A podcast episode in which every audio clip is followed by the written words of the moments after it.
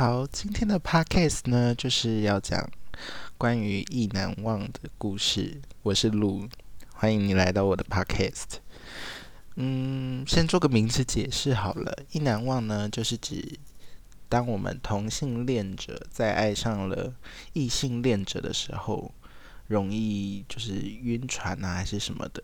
这我统称就叫做意难忘，这是呃男同性恋会讲的啦，就是我们男同喜欢异性恋男生，就会讲他意难忘。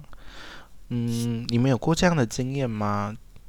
就是呃喜欢上了异性恋男生啊，或者是异性恋女生，或者说同性恋者啦，就是这是一个非常之不划算的行为，就是。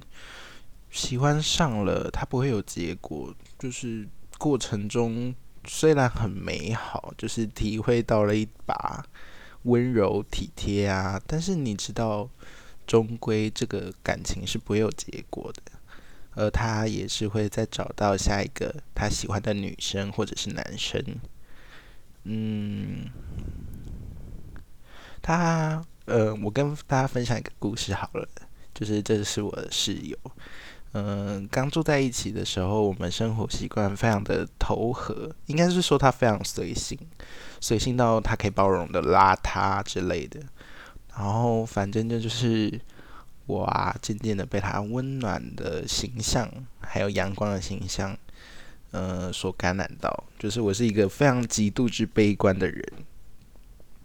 反正，在跟他相处的过程中，我就晕船了，然后。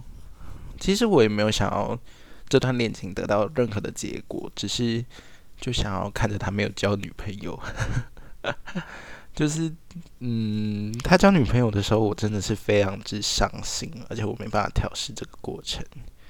那我也非常清楚之明白，说他有他应该要追求的对象。嗯，这大概就是我这段时间发生的故事吧。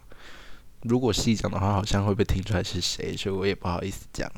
那你们身边有过意难忘或者是意女忘的故事吗？我也很想要听听关于你们的意难忘或意女忘的故事。就是我不太懂如何排解，就是我待在一个房间里面，我会没办法喘气，然后我觉得真的是世界快要崩塌。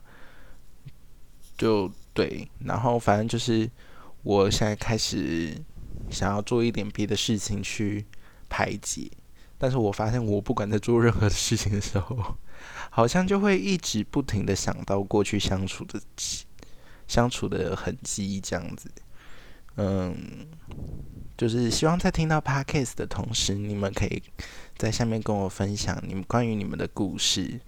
然后也可以跟我分享一下你们是怎么走出来的，拜托，我真的也很想走出来，可是就是没有办法，我做不到。嗯，大概就是这样子啦，这是我今天的 podcast。那也欢迎非常多的同朋友可以跟我分享一下。嗯，这是我第一次录个 podcast，所以有点紧张，有点口急，那也就请大家多多见谅。嗯，音效也不太好啦，不好意思。